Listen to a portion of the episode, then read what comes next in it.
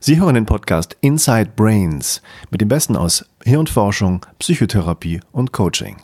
Was passiert eigentlich im Gehirn unter Hypnose? Darüber spreche ich mit meinem heutigen Gast Dr. Vera Ludwig, Psychobiologin aus Berlin.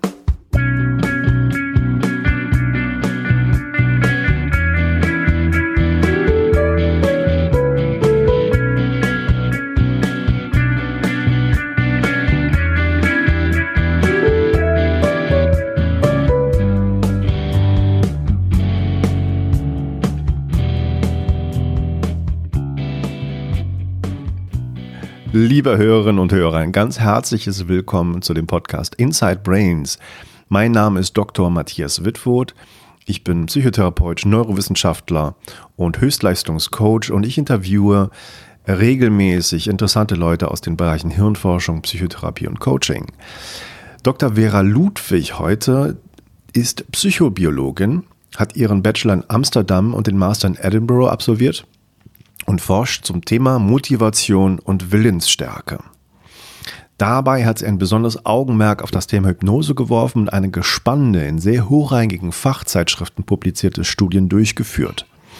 Sie hat eine Forschungsgruppe an der Berliner Charité geleitet, sich jedoch, wie in dem Gespräch auch herauskommen wird und erwähnt werden wird, immer wieder in dem Spannungsfeld zwischen objektiver neurowissenschaftlicher Forschung und subjektivem Erleben des einzelnen Menschen wiedergefunden. Es folgte dann eine intensive Beschäftigung mit Yoga und der Wirkung von Achtsamkeit und Meditation. Interessanterweise gibt Vera seit einiger Zeit sehr hochgelobte Yogakurse auf Wangerooge, bei denen sie zusätzlich ihren Teilnehmern viele hilfreiche psychologische und neurowissenschaftliche Erkenntnisse zur Willensstärke mit vermittelt. Auf meiner Homepage inside-brains.com finden Sie weitere Informationen in den Shownotes, unter anderem die Kursangebote von Vera Ludwig und die Liste ihrer bisherigen Publikationen. In dem folgenden Gespräch geht es um das Thema Hypnose und welche neurobiologischen Grundlagen schon gefunden wurden und welche Vera Ludwig in ihren Studien gefunden hat. Wir sprechen über Meditation und Yoga.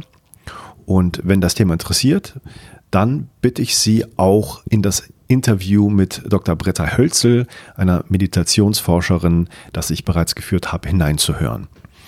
Auf der Homepage des Podcastes inside-brains.com finden Sie unter der Inside Brains Academy auch zahlreiche neue Kursangebote, die ich mache. Unter anderem interessiert es Sie vielleicht, was Hirnforschung ist, was sie machen kann, und wollen Sie einmal genau erklärt bekommen, was diese ganzen bunten Hirnbilder eigentlich sind und wie die zustande kommen, dann schauen Sie mal hinein, ob der Workshop Gehirnforschung verständlich, der zum ersten Mal am 21. Mai 2017 stattfinden wird, etwas für Sie ist. Gerade für Leute, die nicht so sehr den allgemeinen Glauben an die Hirnforschung, an die bunten Bilder folgen wollen und etwas kritischer mit der ganzen Geschichte umgehen wollen, Stichwort Neuromarketing. Dazu ist auch dieser Workshop gedacht, denn er soll Sie dazu befähigen, diesen falschen Versprechungen nicht auf den Leim zu gehen, gute von schlechter Wissenschaft unterscheiden zu können und generell zu erkennen und zu wissen, wo die Forschungsmöglichkeiten und die Grenzen der Bildgebung sind. Es sind keine besonderen Vorkenntnisse nötig. Jeder kann kommen, jeder kann verstehen, um was es geht. Und gerade wenn Sie in einer Firma sind oder im Businessbereich, haben Sie sicherlich mit Coaching-Angeboten zuhauf zu tun, die sich auf neurowissenschaftliche Grundlagen beziehen. Dieser Kurs von mir soll Ihnen auch helfen, diese Angebote genau unter die Lupe nehmen zu können und beurteilen zu können, was da wirklich hintersteckt. Wenn Sie das schon interessant finden, dann kann ich noch dazu sagen, dass Sie nicht nur auf eine verständliche, gute Art erklärt bekommen, was die ganzen Methoden der Hirnforschung eigentlich sind und was die machen und was die messen, sondern Sie werden auch noch erfahren, wie es ist, eine dritte Hand zu bekommen, wie der somatosensorische Homunculus im Gehirn verankert ist, also die Körperkartierung des Gehirns funktioniert und last but not least, eine Darbietung in außerkörperlicher Erfahrung geboten bekommen. Das bedeutet, wie kann man es schaffen, das Gehirn so zu überlisten, dass man das Gefühl bekommt, außerhalb des eigenen Körpers zu sein. Wenn Sie das interessant finden und jetzt aus dem Häuschen hüpfen, ja, das möchte ich mitmachen, diesen Eintages-Workshop möchte ich besuchen, dann mache ich Ihnen jetzt noch ein ganz spezielles Angebot für Sie als Hörer dieses Podcastes Inside Brains. Sie erhalten, wenn Sie sich per Mail bei mir direkt melden und nicht über die normale offizielle Anmeldemaske gehen, 10% auf die Workshopgebühr erlassen. Was Sie dafür tun müssen, ist Folgendes. Schreiben Sie meine E-Mail an matthiaswittwurth@gmail.com MATTHIASWITTFOTH. Sagen Sie mir in der Mail, welchen Workshop-Termin Sie gerne wahrnehmen möchten. Es gibt 3 zur Auswahl. Einmal der 21. Mai, der 27. Mai oder der 14. Oktober.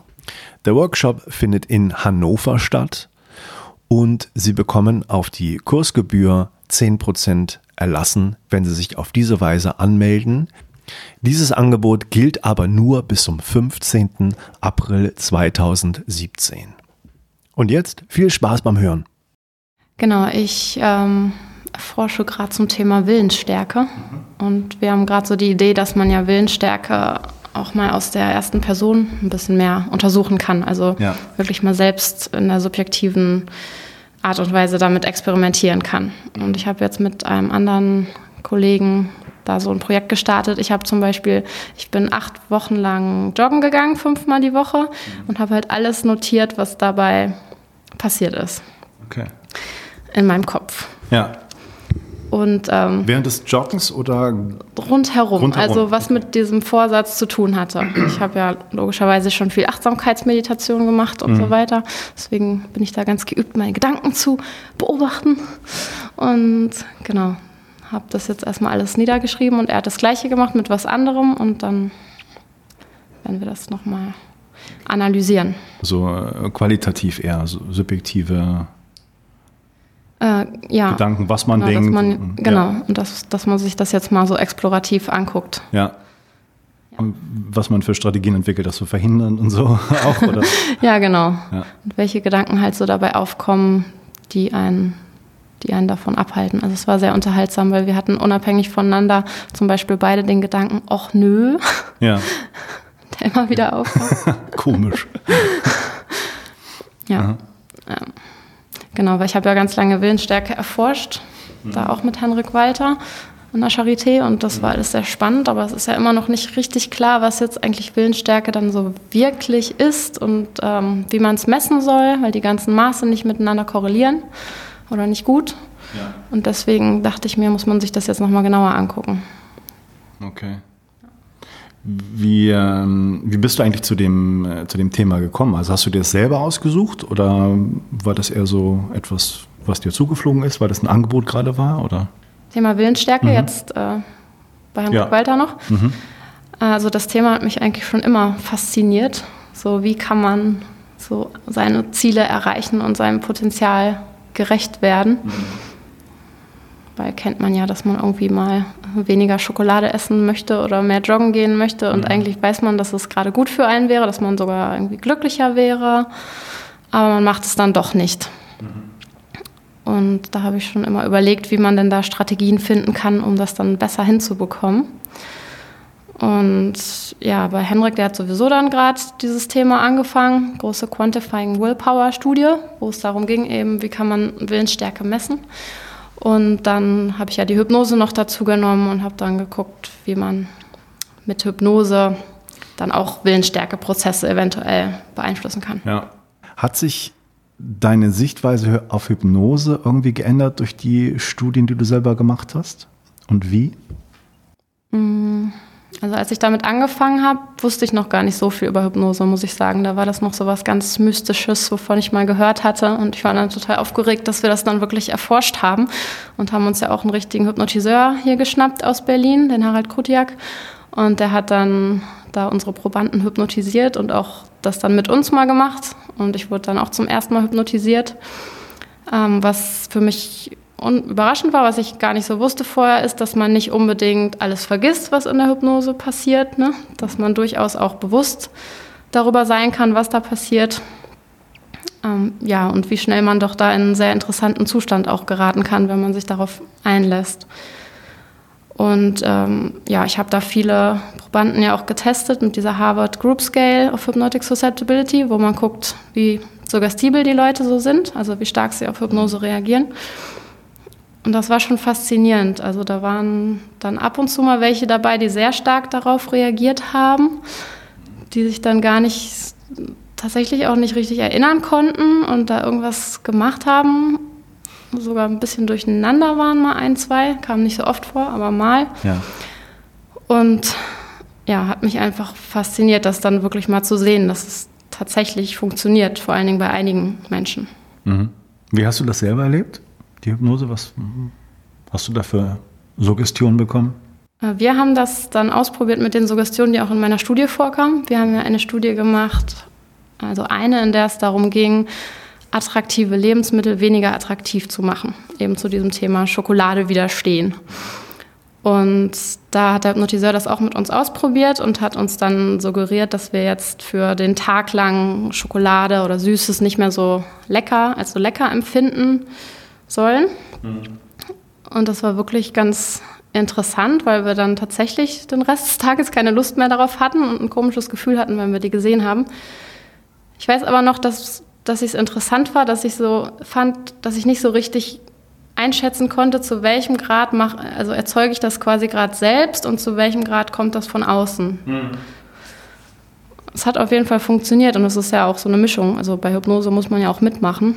Es ist ja auch bekannt, dass man normalerweise Menschen nicht wirklich zu was bringen kann, das sie nicht wollen. Also es gibt bestimmt Ausnahmen, wenn man da geschickt ist. Genau, also es, ja. Es geht schon, um da Leuten unbewusst was einzustreuen, einstreuen zu lassen. Aber es gibt so Studien, wo man dann ausprobiert hat, ob die Leute zum Beispiel dann, geh mal Drogen verkaufen oder so, hat man an Studenten gesagt und das haben die dann nicht gemacht.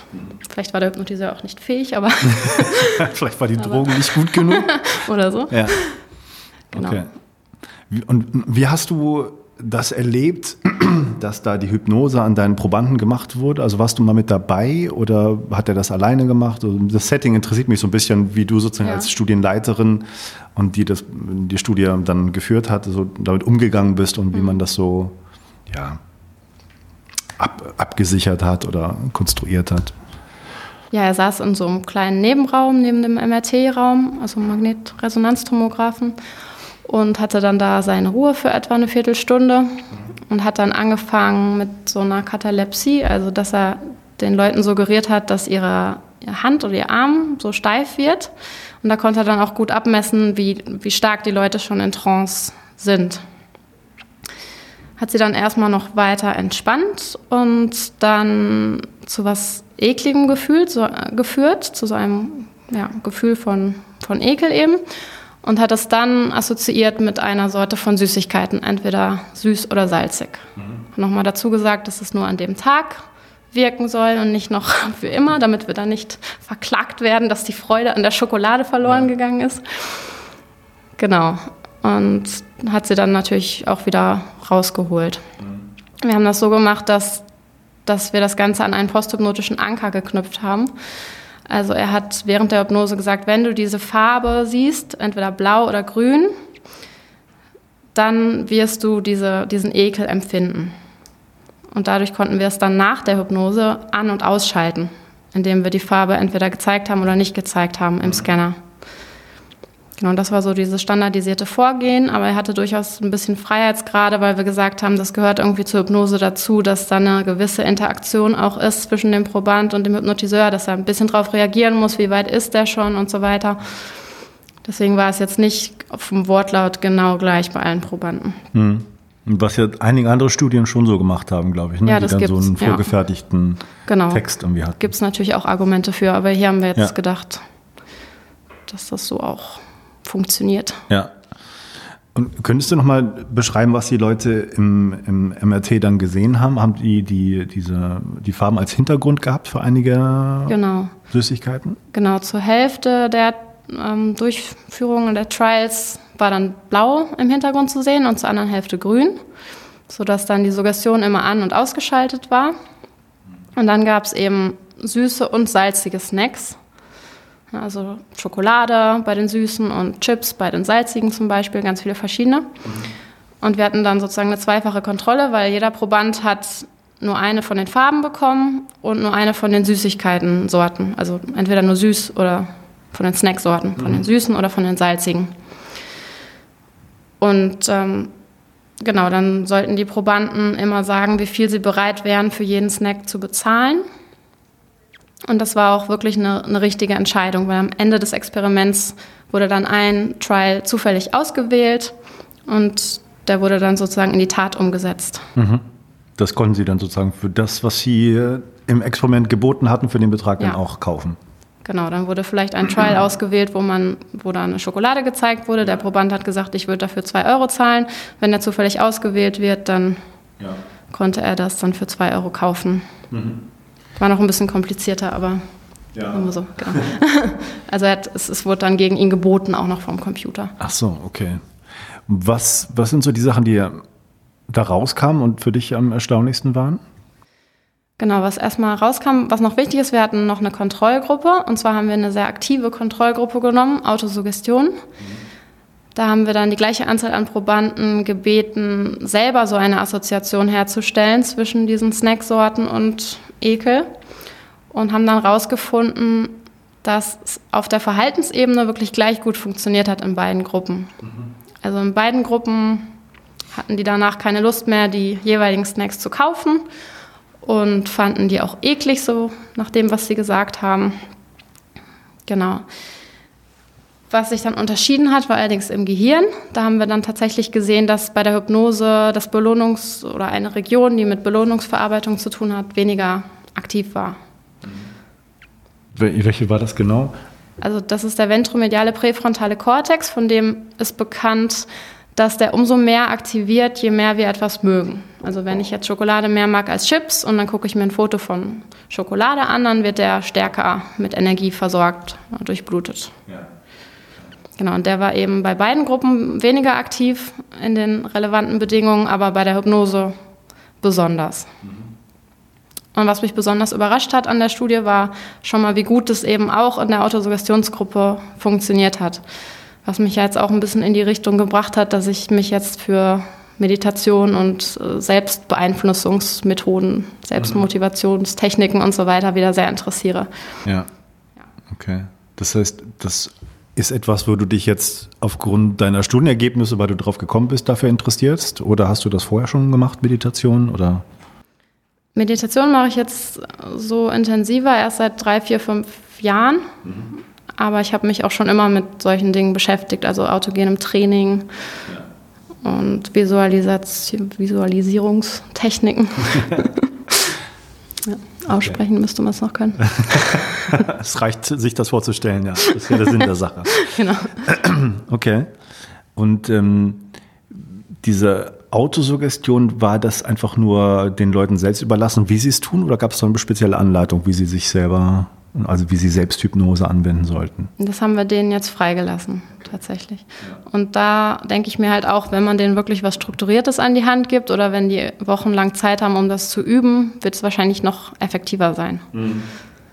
Und das finde ich das Spannende an Meditation und Yoga, dass man sich selbst ja wirklich darin trainiert, dann Veränderungen im eigenen Geist herzustellen. Also ich hätte ja nochmal geguckt, was du veröffentlicht hast. Und es gibt ja nicht so viele Leute in Deutschland, die schon mal überhaupt Hypnose und Neuroimaging verbunden haben. Ja. Zumindest in Deutschland ganz wenige, wenn ich überhaupt irgendeine Studie Erinnerung aus Münster oder sowas gab es nur, glaube ich, eine. Aber sonst gibt es einige auf der Welt, die das schon mal gemacht haben, auch in den letzten 10, 15 Jahren. Welche hast du da im Kopf? Welche fandst du besonders interessant? Ja, von dem Cojan gibt es ja eine ganz interessante Neuron-Paper, worauf wir auch unsere andere Studie basiert haben, wo er halt hypnotische Paralyse auch untersucht hat und das mit simulierter Paralyse verglichen hat und da gezeigt hat, dass das unterschiedliche Mechanismen beinhaltet. Okay. Ja, also das Hypnotische, also wenn man Leuten suggeriert, dass sie sich nicht mehr bewegen können unter Hypnose, dass es eben wirklich was anderes ist, als wenn man so tut, als ob. Ja, Und das hast du auch untersucht, ne? So, genau, so ähnlich zumindest. Das haben wir dann nochmal sowas in die Richtung gemacht, aber zum anderen Zweck. Und zwar wollten wir quasi den Willen im Hirn finden oder ein neuronales Korrelat vom Willen. Also die Idee war, dass, also ich muss dazu sagen, ich habe die Studie nur ausgewertet, die wurde von anderen Leuten von Hendrik Walters Team in Ulm durchgeführt. Und da wollten wir gucken, wenn ich jetzt eine Bewegung mache, dann habe ich ja oftmals vorher diese Intention, ich möchte mich bewegen. Oder das kann man sich so vorstellen. So. Und diese Intention, ich möchte mich bewegen, wollten wir quasi mal im Gehirn aufspüren, das neuronale Korrelat davon. Und jetzt haben wir gesagt, wenn wir uns jetzt den Unterschied angucken zwischen gespielter Lähmung und hypnotisierter Lähmung, dann können wir den vielleicht finden oder dieses Korrelat. Das heißt, in einer Bedingung wurden die Leute hypnotisiert, du kannst jetzt deine rechte Hand nicht mehr bewegen. In einer anderen Bedingung wurde ihnen gesagt, tu mal so, als ob du die nicht bewegen kannst. Und von außen betrachtet ist es sozusagen das Gleiche, wenn ich den Leuten jetzt sage, beweg mal deine rechte Hand und sie machen es dann aber nicht. Weil ich habe sie ja hypnotisiert oder habe ihnen gesagt, sie sollen so tun, als könnten sie die nicht bewegen. Das heißt, von außen sieht es gleich aus, die bewegen sich einfach nicht. Aber im einen Fall, in der hypnotischen Lähmung, ist es eben so, dass sie innerlich das Gefühl haben, ich möchte mich gerade bewegen, aber ich kann es nicht. Und in der simulierten möchten sie es gar nicht. Und dann hatten wir eine Region im frontopolaren Kortex, die dann weniger aktiv war in der simulierten Paralyse, die aber in der hypnotischen Paralyse und auch noch in ein paar anderen Kontrollbedingungen, die wir hatten, sehr wohl aktiv war. Und dann haben wir daraus geschlossen, dass es sein könnte, dass hier eben so ein Korrelat von dem Willen, sich zu bewegen, sich befinden könnte. Die besagte Studie von Vera ist es wert, einmal ganz genau beschrieben zu werden. Und bevor es wieder zum Interview zurückgeht, möchte ich diesen kurzen Teil hier einfügen. Es geht in dieser Untersuchung um Bewegungsintention, also um das bekannte Gefühl, eine Bewegung ausführen zu wollen. Einfache Handbewegungen wurden hierbei genutzt, um zu sehen, welche neuronalen Veränderungen im Gehirn feststellbar sind, wenn durch gezielte, hypnotische Suggestionen die Bewegung nur der rechten Hand paralysiert wird. Verglichen wurde diese hypnotisch induzierte Unfähigkeit, die Hand zu bewegen, mit folgenden weiteren Bedingungen. Einmal, die Hand kann ganz normal bewegt werden. Der Proband oder besser die Probandin, denn es wurden hierbei nur Frauen untersucht, simuliert, die Hand nur sehr mühevoll bewegen zu können. Und die Probandin simuliert, die Hand überhaupt nicht bewegen zu können, so wie in der Hypnose. Es geht also um ein So-Tun als ob. Diese 4 Bedingungen wurden jeweils immer mit der normalen Bewegung der linken Hand verglichen. Die Aufforderung, diese Bewegung zu absolvieren, kam von außen durch eingesprochene Worte, die mittels Kopfhörer im MRT gehört werden konnten. Mit diesem geschickten Versuchsaufbau wollte Vera also herausfinden, was im Gehirn geschieht, wenn die Probanden nur schauspielern bzw. vortäuschen, eine Handbewegung nicht ausführen zu können und dies vergleichen mit der unter Hypnose offenbar wirklich nicht ausführbaren Bewegung der rechten Hand. Dies ist insofern sehr interessant, weil das beobachtbare Verhalten völlig gleich war es, also nämlich keine Bewegung zu sehen war und nur die Intention der Probandin sich unterschied.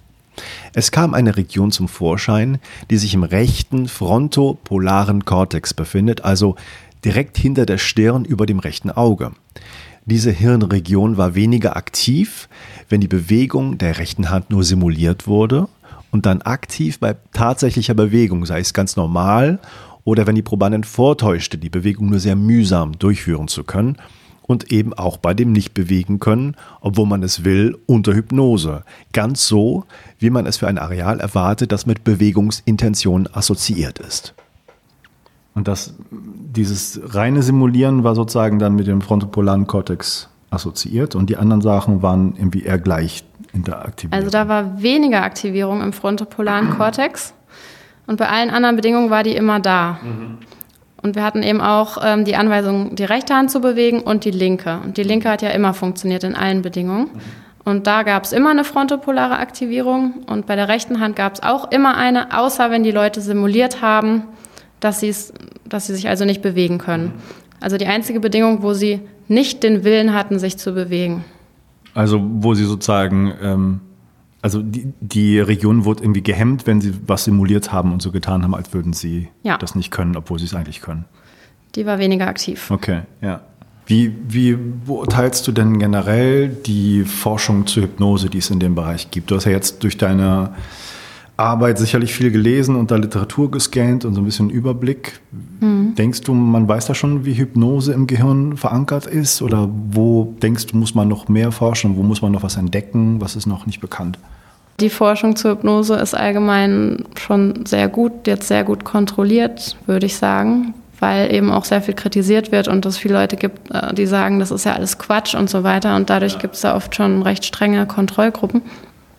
Und von daher würde ich sagen, ist die Forschung schon ganz ordentlich. Mhm.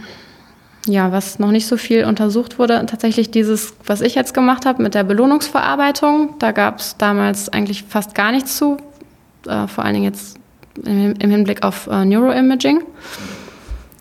Da hat sich, glaube ich, jetzt auch nicht so viel dran getan in den letzten Jahren seitdem. Also das wäre spannend, wenn das noch weitergeführt würde, dass man das weiterhin mit Willensstärke verknüpft zum Beispiel und guckt, kann man vielleicht auch positive Gewohnheiten hochregulieren oder attraktiver machen durch Hypnose, was man sicherlich kann, das auch nochmal neurowissenschaftlich zu untersuchen. Ja. Wie würdest du denn deiner Ansicht nach Meditation und Hypnose irgendwie definieren oder verankern und oder ins Verhältnis setzen? Ja, bei der Hypnose hat man ja klassischerweise den Hypnotiseur, der von außen kommt, während man es bei der Meditation eben die Meditation eigentlich für sich durchführt. Es gibt sicherlich einige Meditationen, die sogar ein bisschen mit Hypnose überlappen, also mit einer Form von Selbsthypnose könnte man sagen, wenn man sich vielleicht auf irgendwas konzentriert, zum Beispiel diese Compassion Meditation, wo man sich auf ein Gefühl von Mitgefühl konzentriert und das in sich hervorruft, manchmal auch durch Visualisierung. Das ist dann in gewisser Form, würde ich sagen, ähnlich zu dem Vorgehen, was man machen würde, wenn man sich selbst hypnotisieren würde oder hypnotisiert würde, um zu diesem Gefühl zu kommen. Aber eigentlich, so in der klassischen Meditation, würde ich sagen, das ist sehr gegensätzlich zur Hypnose.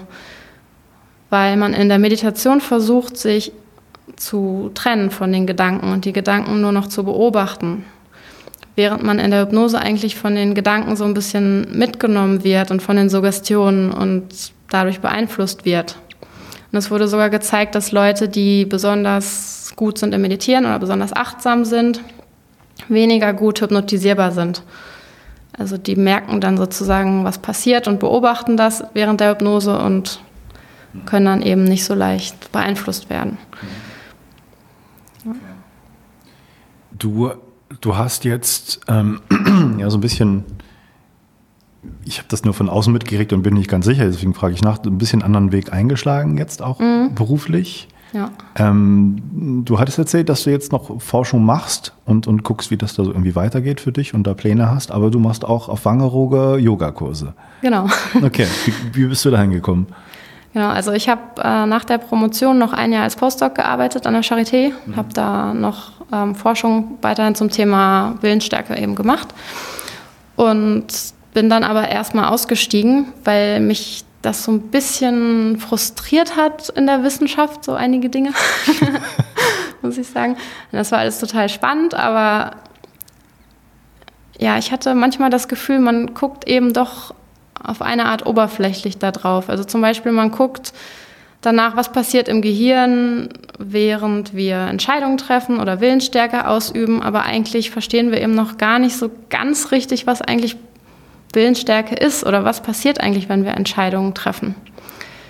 Und dass da irgendwie so ein wichtiger Schritt übersprungen wird. So dieses subjektive Empfinden und wirklich mal zu gucken, was passiert denn wirklich, wenn ich mich kontrolliere, diese Schokolade nicht zu essen? Was ist das für ein innerer Kampf, der da passiert? Und erst wenn ich das genau beschreiben kann, was da passiert, kann ich ja eigentlich gucken, was im Gehirn damit dann was zu tun hat. Erstmal als simples Beispiel, wenn ich jetzt einer Tafel Schokolade widerstehe, Da kann ja alles Mögliche in meinem Kopf passieren. Da kann sein, dass ich so ein süßes Versuchungsgefühl habe und oh, ich würde das so gern essen und das drücke ich dann irgendwie weg. Oder bei jemand anderem ist es vielleicht so, der beschimpft sich gerade selbst, warum habe ich jetzt wieder so Lust auf die Schokolade und so blöd und so weiter und so fort. Und eigentlich müssen wir das ja erstmal subjektiv richtig beschreiben können, damit wir dann gucken können, was passiert da jetzt im Gehirn. Mhm. Dass man nicht so viel zusammenmixt, das vielleicht ganz anders sich abbildet, ja. Subjektiv. Genau, und um dann auch zu verstehen, was sind das da für Blobs, die wir im Gehirn dann sehen. Ja. Und dann bin ich ins Yoga gekommen und habe bemerkt, dass da ganz viele Sachen unterrichtet werden, die genau das ansprechen. Weil in diesen fernöstlichen Traditionen, da macht man ja genau das, dass man in das eigene Empfinden hineinsteigt und das genau untersucht, fast auch wie ein Wissenschaftler, der eben seine eigene Empfindungswelt ernst nimmt, im Gegensatz zu manchen westlichen Wissenschaftlern, glaube ich, die das teilweise fast schon leugnen, dass es sowas gibt wie eine subjektive Erfahrungswelt. Oder als Störvariable sehen. Ja, genau. Und da ist es ja genau umgekehrt. Da guckt man die ganze Zeit nur von innen. Und ich fand das unglaublich spannend, was ich da gelernt habe und habe mich dann erstmal darauf 1-2 Jahre jetzt richtig intensiv konzentriert. Habe dann selber ganz viel meditiert und Yoga gemacht. Und fand das einfach super spannend, gerade auch im Hinblick auf das, was ich dann vorher durch diese westliche Linse gesehen habe. Und dann kam dieses Neue dazu aus der östlichen Sicht. Und dann bin ich letztes Jahr nach Wangerooge mal gegangen für eine Zeit. Und dort hat es sich dann also ergeben, dass ich dann Yoga unterrichtet habe und Seminare angeboten habe für die Touristen, die da vor Ort waren, wo eben auch so eine Mischung aus yogischen Elementen und westlicher Psychologie drin enthalten waren. Weil mein Wunsch war schon immer, dass man das Wissen, was man dann so erhält in den Neurowissenschaften und der Psychologie, dass man das dann auch benutzt, um den Menschen oder die Menschen dabei zu unterstützen, ihr Leben besser zu gestalten und erfüllter zu gestalten. Ja. Und du verbindest das so ein bisschen, ne? Yoga und dann so Informationen von Neurowissenschaft und was man über Willensstärke weiß und sowas, ne? Genau. Ja, da gibt es ja sowohl in der westlichen Psychologie als eben auch im yogischen oder in der yogischen Philosophie und Praxis Ideen, die man benutzen kann, um dann die Willensstärke zu verbessern, zu harmonisieren. Und das finde ich ganz spannend, das zusammenzubringen. Ich habe auch mit der Britta Hölzel, glaube ich, über das Thema so ein bisschen geredet und da ging es auch darum, ob Willen sozusagen überhaupt, ob es angezeigt ist, den überhaupt zu stärken, ob das nicht eher etwas Hinderliches ist, wenn man einen Willen hat zu irgendetwas und nicht, ob es besser ist, vielleicht die Kontrolle loszulassen und keinen Willen zu haben. Ja, das ist jetzt ganz interessant.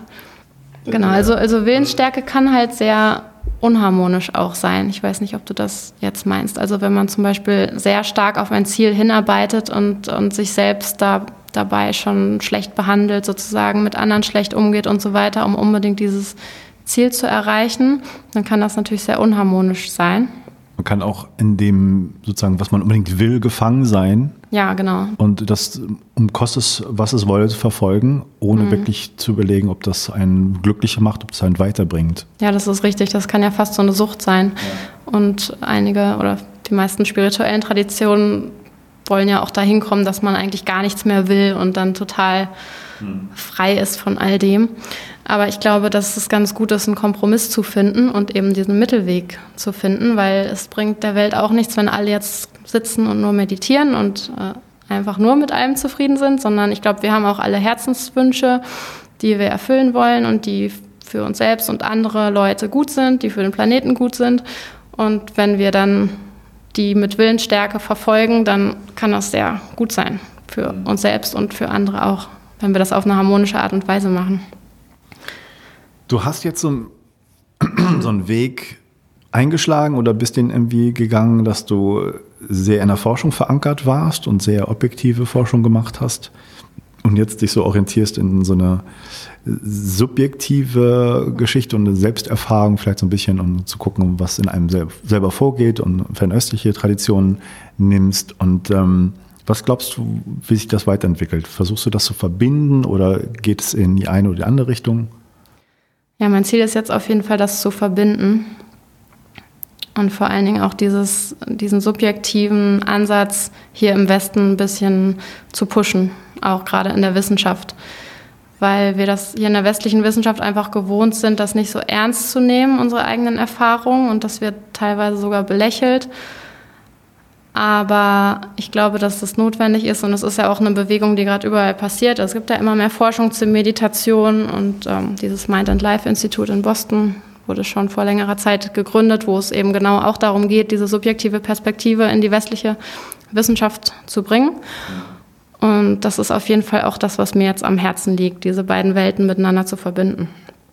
Und für mich sind das wirklich zwei ganz verschiedene Welten, und manchmal wusste ich gar nicht mehr, also die waren so weit auseinander teilweise, was ich da erlebt habe in dieser Yoga-Welt im Vergleich zu dieser Wissenschaftswelt, dass es wirklich eine Herausforderung für mich ist, das dann auch für mich selbst zusammenzubringen. Aber das fügt sich jetzt langsam immer mehr. Okay. Das heißt, du hast auch Phasen gehabt, wo du da nicht ganz glücklich warst, so verschiedene Pole zu haben. Naja, es war einfach schon herausfordernd, so, weil ich immer dieses ganz streng wissenschaftliche Weltbild hatte. Ich war auch immer sehr, sehr kritisch und ich war immer sehr nur auf das bedacht, was kann ich jetzt sehen und fühlen und messen. Und auf einmal wird mir da im Yoga diese andere Welt gezeigt, und auf einmal soll ich das, was ich selbst erfahre, so ernst nehmen und erforschen und angucken. Und jetzt habe ich aber inzwischen verstanden, dass das ja trotzdem real ist, auch wenn man das von außen nicht unbedingt sehen kann, außer vielleicht Korrelate davon im Hirnscanner. Trotzdem sind das ja reale Erfahrungen, die wir haben. Man kann die auch dokumentieren, man kann auch sehen, dass verschiedene Menschen sehr ähnliche Erfahrungen haben. Auch sowas wie Erleuchtungserfahrungen, die werden ja auch ähnlich beschrieben von verschiedenen Menschen. Also das ist ja was Reales, auch wenn es subjektiv ist. Und dann jetzt anzufangen, das zusammenzubringen und dann zu sagen, okay, zum Beispiel, wenn wir jetzt wissen, Yogis haben die und die Erfahrungen während dieser und dieser Meditation, wie können wir das jetzt auch für andere Leute noch sichtbarer machen? Können wir da vielleicht dann im nächsten Schritt tatsächlich neuronale Korrelate von finden? Oder das noch genauer beschreiben, kategorisieren, was erzählen die Leute da genau. Genau, und dadurch dann eben diese beiden Ansätze zusammenbringen. Wie bist du eigentlich überhaupt an die Hirnforschung gekommen? Also hast du Psychologie studiert? Ich habe Psychobiologie studiert und Neuropsychologie. Mhm. Genau. In Amsterdam habe ich Psychobiologie studiert und dann in Edinburgh habe ich meinen Master gemacht in Neuropsychologie. Und dann eben die Promotion in Psychologie dann in Berlin. Hast du mit Holland und Schottland irgendwie Verbindungen, oder hast du dich einfach dahin beworben, weil du da Lust drauf hattest? Ja, als ich mich für meinen Bachelor entschieden habe, da hat mich eben genau dieses Gebiet Psychobiologie so unglaublich fasziniert. Weil, also ich habe damals diese Ausschreibung gesehen, da stand dann, wollen Sie wissen, was im Gehirn passiert, wenn Sie verliebt sind und wenn Sie aufgeregt sind und so weiter. Und das hat mich so unglaublich angesprochen. Das hat mich einfach fasziniert. Wie kann das sein, dass dieser Körper, in dem ich da sitze und aus dem ich rausgucke, und diese körperlichen Vorgänge, die in mir vorgehen, dass die zu dieser subjektiven Erfahrung eben führen. Und das wollte ich gerne verstehen. Und deswegen habe ich das alles studiert und habe da eben nicht unbedingt alle Antworten gefunden, aber ein paar interessante Dinge herausgefunden. Zum Beispiel? Naja, es ist ja schon spannend, irgendwie zu wissen, wie das Stresssystem funktioniert, was da jetzt genau abläuft. Zum Beispiel, dass eine Stressreaktion eben auch dauert 20, 30 Minuten und dadurch, dass die Hormone dann erst abgebaut werden müssen, können wir nicht von uns selbst erwarten, dass wir zum Beispiel uns von jetzt auf gleich beruhigen können. Das sind so jetzt so Kleinigkeiten, die dann auch praktisch relevant sind. Sowas finde ich immer interessant. Ja, wie ich ja schon gesagt habe, diese rein neurowissenschaftlichen Ergebnisse haben mich dann oft nicht ganz zufriedengestellt, weil ich dann immer dachte, ist schon spannend, was im Gehirn passiert, aber irgendwie interessiert mich das Subjektive dann doch mehr. Ja. Hast du nicht auch mit Affen geforscht irgendwie? Ja, ich war in Japan nach dem Master und habe da ein Praktikum gemacht am Primate Research Institute. und habe da mit Schimpansen gearbeitet. Wo war das, in Tokio oder? In Inuyama, das ist also ein kleines Stück weg von Kyoto, an der Kyoto University, und habe da mit Tetsuro Matsusawa gearbeitet. Und der hat da halt Schimpansen, die können Touchscreens benutzen. Berührungsempfindliche Bildschirme. Sehr gut. Ja. Und soll ich das nochmal sagen? Oder? Okay. Ich versuche das irgendwie zusammenzuschneiden, nach dem, was du da für Laute auch von dir gegeben hast. Ich weiß nicht, was da hinterher rauskommt. Musst du das synchronisieren und noch mit Touchscreen. Am besten mit der tiefen männlichen Stimme. Was ich jetzt sagen wollte. Ja. Genau. Die können eben Touchscreens benutzen. Und da hatte ich aber eine ganz andere Fragestellung, aber die auch mit Subjektivität zu tun hat. Und zwar wollte ich herausfinden, ob Affen auch hohe Töne mit hellen Farben assoziieren. Das ist ja bei Menschen so, schon Kinder sagen das, wenn sie einen hohen Ton hören, dass es eher zu einer hellen Farbe passt als zu einer dunklen Farbe. Und im Deutschen ist das ja sogar in der Sprache verankert, ne? Also ein heller Klang ist eher hoch und ein dunkler Ton vor allen Dingen eher dunkel, eher tief. Genau, und wir haben dann tatsächlich Evidenz dafür gefunden, dass die Affen auch diese Assoziation haben. Dass es somit vielleicht was ist, was im Gehirn schon verankert ist. Also wir haben da jetzt nichts gemacht, dass wir da in die Gehirne geguckt haben. Dafür bin ich jetzt auch zu tierlieb, um da drin rumzuschauen. Aber genau, deine Verhaltensstudie. Okay. Ich habe, als ich promoviert habe, sozusagen den menschlichen Zweig der Studie gemacht und eine andere hat den Primaten Zweig der Studie gemacht und habe sozusagen mit der auch mich ausgetauscht, wie sie es macht und so. Das war ja was ganz anderes, weil ich konnte meine Probanden hier einladen, wieder nach Hause geschickt und sie musste halt Affen ein halbes Jahr mindestens trainieren und hatte irgendwie nur 2, 3 und wenn einer mal wegfiel, weil er gestorben ist oder was auch immer passiert ist oder krank geworden ist, dann war er für sie ganz blöd und ganz schwierig. Und als ich das erste Mal da in diesem Affen-Experimentallabor zu Gast war, kann ich mich noch sehr gut dran erinnern. Es war ein langer Flur, Uni Bremen, und da habe ich dann sozusagen gesehen, wie ein Forscher einen Affen in so einem Stuhl vorbeischob hinten und habe das aber nur von, 10, 15 Meter Entfernung gesehen und dachte, der fährt ja mit offenem Gehirn da rum. Und habe dann später erst gesehen, dass die nicht völlig einen offenen Kopf haben, aber die haben so ein rosa Zement, wo dann sozusagen die Elektroden einfach einzuführen sind, aber die Schädelplatte ist nicht mehr drauf. Und ich fand das also ziemlich gruselig und unangenehm. Ich bin ehrlich gesagt total gegen all diese Experimente. Ich weiß, dass da interessante Sachen rausgefunden wurden, aber ich bin da eine der, die am lautesten schreit, dass ich das nicht richtig finde und der Zweck heiligt nicht die Mittel. Also das, was ich gemacht habe, fand ich noch vertretbar, weil die Affen da sehr gut gehalten wurden, also um einiges besser als im Zoo. Und der Direktor setzt sich auch sehr dafür ein, dass da in Afrika sich Dinge verändern, weil die ganzen Menschenaffen sind auch vom Aussterben bedroht. Von daher fand ich das da ganz ordentlich und die haben auch haben freiwillig mitgemacht, haben da ihre Äpfelchen zur Belohnung bekommen und hatten, glaube ich, teilweise auch Spaß an den Experimenten. Das waren so Computerspielchen für die. Also das fand ich dann in Ordnung. Aber ich finde, es gibt ganz viele Experimente oder fast alle, die ich persönlich nicht gut finde, wo die Mäuse dann da gestresst werden und so weiter. Wenn man das, was du gesagt hast, jetzt noch ein bisschen weiter spinnt und ernst nimmt und sozusagen Wissenschaft nicht nur auf objektivierbare Sachen bezieht, sondern auch subjektives Erleben und dann glaubt, und es gibt ja viele Anhaltspunkte, dass Tiere das genauso haben, gerade höher entwickelte Tiere, dann muss man das ja natürlich auch ernst nehmen, was man da mit denen macht und welches Leid man sozusagen subjektiv bei denen verursacht, oder? Ja, das habe ich noch nie verstanden, dass ja die gleichen Leute, die eigentlich verstanden haben, wie ähnlich die Tiere auch dem Menschen sind, und dass genau diese Menschen die gleichen sind, die irgendwie darüber... Also sie sehen ja nicht darüber hinweg. Ich will jetzt nicht da was ganz Schlechtes sagen, weil ich weiß, die geben sich oft auch Mühe und geben den Tieren was zu spielen in den vielen Labs und achten da ein bisschen drauf.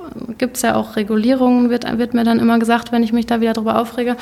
Aber ich finde, Ja, oft werden die halt doch in sehr, sehr kleinen Käfigen gehalten und teilweise müssen die vereinzelt werden und ja, ich war auch mal in so einem Rattenlab und dann sitzen die da rum und wackeln mit ihren Köpfen nach links und rechts und ja, ich bin mir ganz sicher, dass die ganz viel subjektives Erleben haben.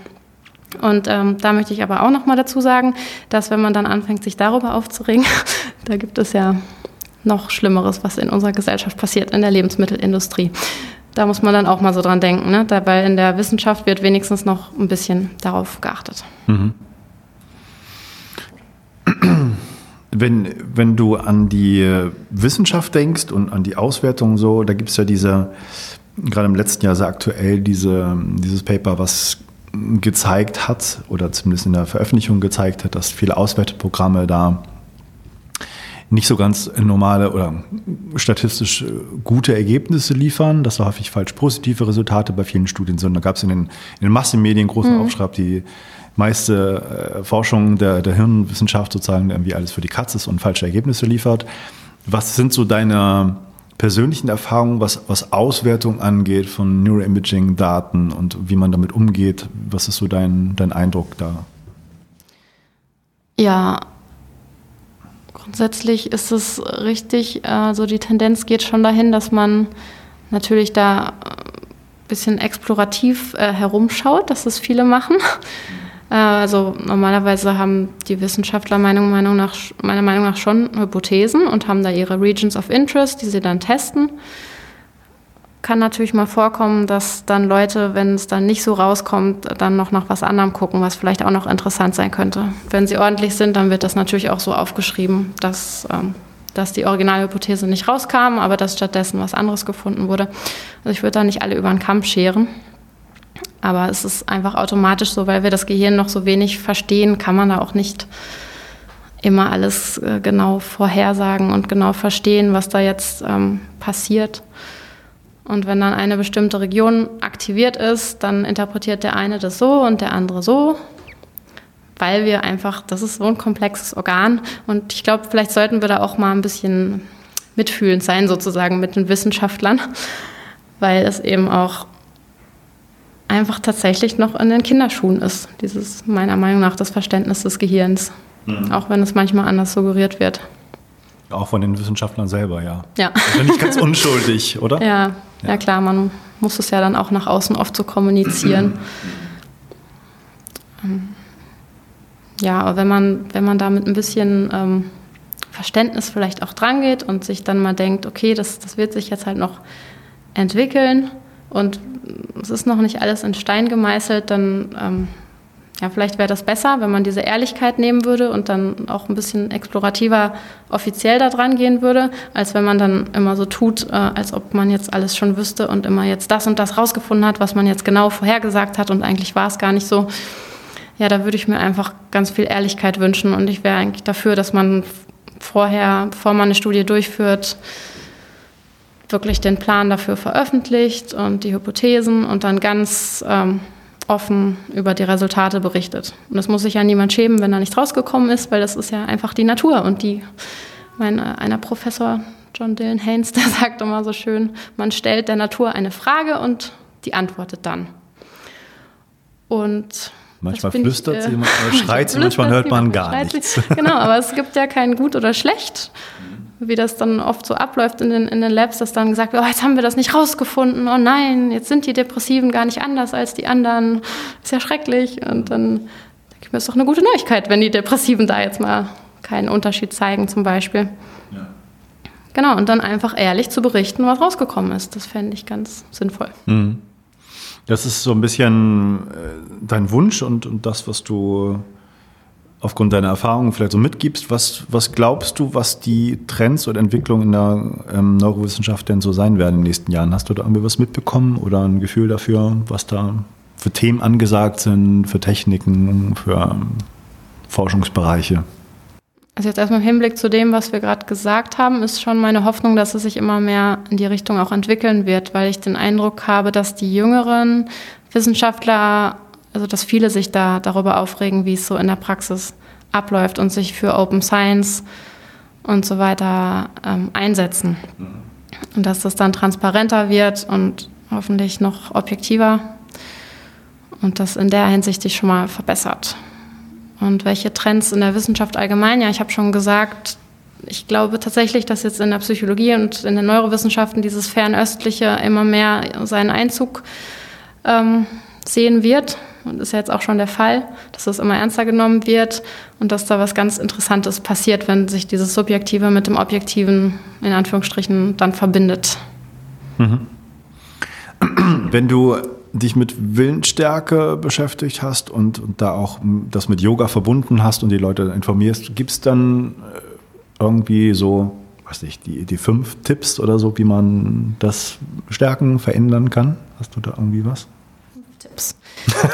Die Top 5 der How do I change my Bullshit. Ja, dazu würde ich vielleicht zuerst mal sagen, dass ich ganz wichtig finde, wenn man seine Willensstärke verbessern will, dass es eben auf eine harmonische Art passiert. Ne, hatte ich, glaube ich, vorher schon erwähnt. Wenn man jetzt einfach nur seine Ziele so durchsetzt auf Kosten anderer und auf Kosten der eigenen Zufriedenheit auch, dann ist das, glaube ich, nicht Sinn der Sache. Deswegen Tipp Nummer 1. Bei der Zielverfolgung eben auch im Hier und Jetzt verankert bleiben und immer wieder merken, jeder Schritt zum Ziel ist auch etwas wert. Und wir leben ja im Jetzt und jeder Schritt kann genossen werden. Und durch so Methoden wie Yoga und Meditation kann man sich immer wieder ins Jetzt bringen und in den Körper bringen. Mhm. Genau, weil der Moment, wo man das Ziel dann erreicht, ist ja im Endeffekt sehr kurz und der Weg, den man geht, ist sehr lang und es wäre schade, wenn man sich da die ganze Zeit nur quält, und dann, um da irgendwann anzukommen. Genau. Anderer Tipp ist, dass man man einfach mal beobachtet, was verschiedene Verhaltensweisen mit einem machen. Jetzt Beispiel Willensstärke. Man liegt morgens im Bett und wollte eigentlich joggen gehen, aber das Bett ist einfach so gemütlich und man kommt da nicht raus. Und jetzt passiert es ja oft, dass wenn man es dann nicht schafft aufzustehen, dass man sich selbst verurteilt und sagt, Mann, ich kann das einfach nicht und ich kriege das niemals hin und so weiter. Und da wäre ein anderer Ansatz, mal diese Schuldgefühle wegzulassen und das nicht als gut oder schlecht zu betiteln, weil vielleicht ist es ja für einen auch gut, da liegen zu bleiben und das ist vielleicht die bessere Wahl, sondern dann sozusagen ein Experiment zu starten und das mal zu beobachten. Einen Tag geht man dann tatsächlich los und beobachtet mal ganz objektiv, wie der Rest des Tages verläuft, wie ich mich fühle und so weiter. Und das Gleiche mache ich dann am anderen Tag, wenn ich einfach liegen bleibe. Und dann kann man ganz objektiv beobachten, was war denn der bessere Tag? Und sich im nächsten Fall, wenn dann diese Wahl wieder entsteht, bewusst für einen Weg entscheiden. Und das ist ein ganz anderer Ansatz, als wenn man sich sagt, ach, ich muss unbedingt jeden Morgen joggen gehen und das muss so sein und das ist besser und sich dann versucht dazu zu zwingen. Das ist viel freier. Mhm. Okay. Genau. Was haben wir noch? Also Entschuldigung, wenn ich dich unterbreche, fällt dir noch ein anderer Tipp ein. Die psychotherapeutischen Methoden, die ich kenne und ich mache und auch vieles andere, was damit zusammenhängt, da geht es ganz häufig auch, oder als zentrales Konzept praktisch, um Selbstwertgefühl. Mhm. Das heißt, wenn man mit sich selbst im Widerstreit liegt und sich fertig macht für etwas, das aktiviert nicht gerade das Belohnungssystem, mhm, und es ist nicht besonders gut für einen auf lange Sicht. Ja, genau. Das ist ja so ein bisschen, was du auch gesagt hast, ne? Genau. Sich nicht verurteilen, sondern einfach mal beobachten, ja, auf eine liebevolle, akzeptierende Art und dann eine freie Wahl treffen. Ja. Ja. Und ja, das ist auch ein ganz wichtiger Aspekt, den ich da in meinen Workshops bearbeite, ist die Selbstliebe und die Selbstfürsorge. Das ist eben ein ganz wichtiger Aspekt, dass man darauf achtet. Und eigentlich sollte das, was man da mit Willensstärke verfolgt, in gewisser Weise ja auch was mit Selbstliebe zu tun haben. Ja, dass man joggen geht, weil es einem gut tut und nicht, weil man denkt, dass andere das toll finden. Ja. Wäre jedenfalls meiner Meinung nach idealer. Hast du es beobachtet bei deinen Workshop-Teilnehmern, dass es häufig eine Rolle spielt, wie sie mit sich umgehen und dass es dann ein Problem ist? Ja, also wenn man sehr leistungsorientierte Menschen hat, die sich dann zu was zwingen, weil sie meinen, das müsste irgendwie so sein, und machen sich dann im Grunde noch unglücklicher, wenn sie sich dann die ganze Zeit innerlich anpeitschen und in manchen Fällen vielleicht vor ihren eigenen Gefühlen wegrennen durch diese Strategie, dass ich mache ständig irgendwas und will ständig was erreichen. Und diese Leute kann man dann eben wirklich mit Yoga und anderen Methoden wieder ins Jetzt zurückholen, kann ihnen dann Methoden beibringen, mit Emotionen umzugehen, anstatt sich abzulenken. Und genau, und dann eben auf eine harmonische Art und Weise ihre Ziele zu verfolgen. Wenn du nicht nur Meditation, sondern auch gerade Yoga mit reinbringst als zentralen Bestandteil deiner Angebote, dann ist es ja etwas, was auch ganz deutlich den Körper mit einbezieht und nicht nur irgendwelche Gedanken verändert oder Gedanken loslassen. Wie wichtig findest du das, sozusagen den Körper überhaupt mit zu beachten und da Asanas zu machen oder was auch immer? Ja, es gibt da so 3 Punkte, wo ich denke, dass Yoga vor allen Dingen, also diese yogischen Körperübungen, für Willensstärke wichtig sein können, für diese harmonische Ausprägung der Willensstärke. Erstens kann man durch Yoga lernen, wieder besser auf den Körper und auf die eigenen Bedürfnisse zu hören. Also einfach, da Yoga meist in Stille durchgeführt wird und man eben in den Körper hineinspürt, kann man dann auch im Alltag mal eher hören, wenn der Körper wieder ruft, ich brauche eigentlich eine Pause oder ich könnte jetzt mal was essen, was wir oft so wegdrücken, und können dann dadurch viel harmonischer eben unsere Ziele verfolgen und im Endeffekt auch effektiver. Und können auch beim Yoga den Unterschied lernen zwischen diesem inneren Schweinehund und wirklichen Bedürfnissen. Also sagt jetzt diese innere Stimme, mir leg dich jetzt auf die Couch, weil ich mich wieder drücken möchte vor etwas, was eigentlich gut für mich ist, oder möchte diese Stimme mir helfen und es ist jetzt wirklich mal Zeit, dass ich mich da jetzt ein bisschen ausruhe. Das ist der erste Aspekt. Zum Zweiten lernt man beim Yoga, entspannt und fokussiert gleichzeitig zu sein. Weil das ist etwas, was wir oft nicht machen im Alltag. Wir sind dann entweder ganz konzentriert und angespannt oder total lasch und entspannt. Also wir sitzen total angespannt vorm Computer, mit den Schultern hochgezogen, Augen zusammengedrückt und so weiter. Und danach liegen wir irgendwie flach auf dem vorm Fernsehen vielleicht. Vielleicht nicht auf dem Fernsehen. Die sind ja jetzt so flach. Ja, stimmt. Genau. Und beim Yoga erlernt man eben, dass man durchaus fokussiert und entspannt gleichzeitig sein kann. Man kann auch sozusagen angestrengt und entspannt gleichzeitig sein. Die Yogis lernen ja sogar im Schlaf noch bewusst zu sein. Also der Körper ist völlig entspannt und die können trotzdem noch bewusst und konzentriert sein. Und dann macht es natürlich viel, viel mehr Spaß, dann zu arbeiten, wenn man dabei entspannt bleiben kann. Und der dritte Aspekt ist, dass es wirklich Körperhaltungen gibt, die dann bestimmte Geisteszustände stärken können. Zum Beispiel Stellungen, die was mit Willensstärke zu tun haben, auch laut der Tradition. Oder sehr anstrengende Stellungen, wo man dann zum Beispiel bei der Dreiecksstellung hat man die Arme zu den Seiten ausgestreckt mit den Beinen ganz weit auseinander und lehnt sich dann zu einer Seite runter, sodass die Arme eine gerade Linie bilden zum Boden hin, einer hoch, einer runter. Die ist eben sehr anstrengend. Und wenn man die sehr lange hält, dann kann man sich sozusagen in diesem Gefühl der Willensstärke üben. Man kann sich dann vorstellen, dass die gleichen Neuronen aktiviert werden. Oder man kann sich vorstellen, dass die Neuronen aktiviert werden, die eben für dieses Gefühl von Willensstärke verantwortlich sind. Und dass wir das dann sozusagen einüben und im Alltag auch eher dann wieder hervorrufen können. Okay. Wo gibst du deine Kurse auf Wangerooge? Was ist das, irgendwie ein Yoga-Zentrum oder? Die Yogakurse habe ich jetzt schönerweise immer am Strand machen können und sonst in einem Hotel. Und die Seminare habe ich da auch im Hotel Hanken, hieß es, durchgeführt.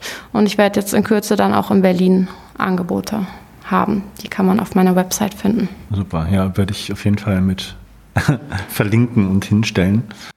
Also wenn ich überlege, dass du ein Thema dir sehr intensiv gesucht hast und verfolgt hast, Willensstärke, da jetzt neurowissenschaftliche Forschung gemacht hast, also auch weiter verbindest mit fernöstlichen Sachen, hat das für dich auch irgendwie eine ganz persönliche Bedeutung? Also hast du Gab es irgendwie Phasen in deinem Leben, wo du gedacht hast, da kann ich meine Ziele nicht erreichen, weil ich da mich nicht so fokussieren kann oder mein Will ist nicht stark genug oder ich habe Probleme, irgendwas sein zu lassen?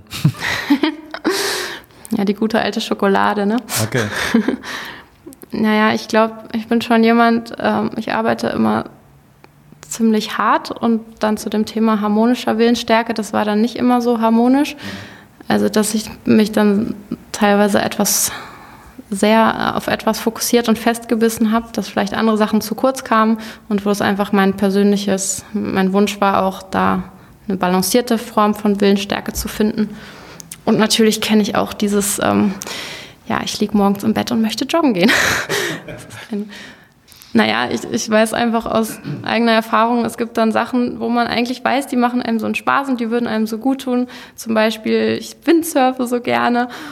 Und wo man dann doch irgendwie, zum Beispiel war ich dann da jetzt an der Nordsee, da waren dann so hohe Wellen und normalerweise kann ich ganz gut windsurfen, aber da habe ich es dann gar nicht mehr hingekriegt und hatte in dem Fall dann nicht unbedingt die Willensstärke, es noch sehr oft zu probieren. Und das sind dann immer so Punkte, wo ich noch nach neuen Strategien suche, weil ich einfach weiß, dass es das Leben besser macht. Und ich sehe das auch ganz oft bei anderen Leuten und dann denke ich mir, wow, ich meine, was könnte man alles aus der Welt noch rausholen, wenn die Menschen ihre Wünsche verfolgen würden. Ja. Ich hatte da eine Frau auf Wangerooge, die wollte Märchenerzählerin werden, aber hat sich nicht so richtig getraut. Und eine andere wollte jetzt so einen nachhaltigen Shop aufmachen. Und ich finde es einfach ganz toll, diese Menschen zu unterstützen, dann Strategien zu finden, das dann tatsächlich in die Wirklichkeit umzusetzen. Aber ich glaube, Willensstärke, das ist ja vielleicht auch noch wichtig zu sagen. Ja. Ich glaube, Willensstärke muss nicht immer was Unangenehmes sein und so ein Kampf sein. Ich glaube, Willensstärke kann was ganz Schönes und Entspanntes auf eine Art sein, was Harmonisches, wie gesagt, in der Idealform. Und Eckhart Tolle sagt ja immer, wenn das Ego quasi involviert ist, dann wird es dieser unangenehme Kampf. Also wenn ich mich darüber definiere, wenn ich sage, ich will jetzt so eine tolle Neurowissenschaftlerin sein, deswegen muss das Paper jetzt total toll werden. Und dann sitze ich da und gebe mir total Mühe und das ist richtig unangenehm, weil ich so sehr möchte, dass es toll wird und Angst habe, dass es nicht toll wird. Und wenn ich aber in so einen losgelösten Zustand schaffe zu kommen, dann kann es auf einmal so ein angenehmer Fluss sein, ein Flow-Erlebnis. Ja. Und das ist ja auch immer noch Willensstärke. Das ist vielleicht noch interessant beim Yoga, die Idee vom Karma-Yoga, dass man losgelöst handelt. Das geht in die gleiche Richtung. Also dieser Unterschied, wenn ich jetzt, angenommen, ich gehe einkaufen und ich möchte für mich selbst irgendwas kaufen und ich bin vielleicht ein bisschen genervt, jetzt muss ich das auch noch machen, fühlt sich alles unangenehm an. Wenn ich aber schaffe, in einen Zustand zu kommen, so als ob ich das für jemand anderen machen würde. Also man kann sich mal so vorstellen, ich gehe gerade einkaufen für jemanden, den ich sehr, sehr gern habe und dem ich eine Freude machen will. Vielleicht meine Mutter oder einen Freund und dann laufe ich los, jetzt hole ich da was für den oder die und das wird toll, der wird sich freuen und dann kommt man in so einen ganz selbstlosen, losgelösten Zustand und dann fühlt sich das total angenehm an und das könnte man so als Karma-Yoga-Zustand auch bezeichnen, dieser selbstlose Zustand, den die Karma-Yogis anstreben. Und da kann man sich ja mal vorstellen, wie toll das wäre, wenn man alles mit so einem Gefühl machen würde. Und die Yogis würden sogar sagen, dass man dann viel mehr Willensstärke hat als in diesem anderen Fall, weil es dann einfach fließt und man eigentlich unendlich weitermachen kann, weil man so losgelöst ist. Wo es irgendwie kein Kampf mehr ist, sondern wo es einfach wo es fließt und Weg ist, den man geht. Ja.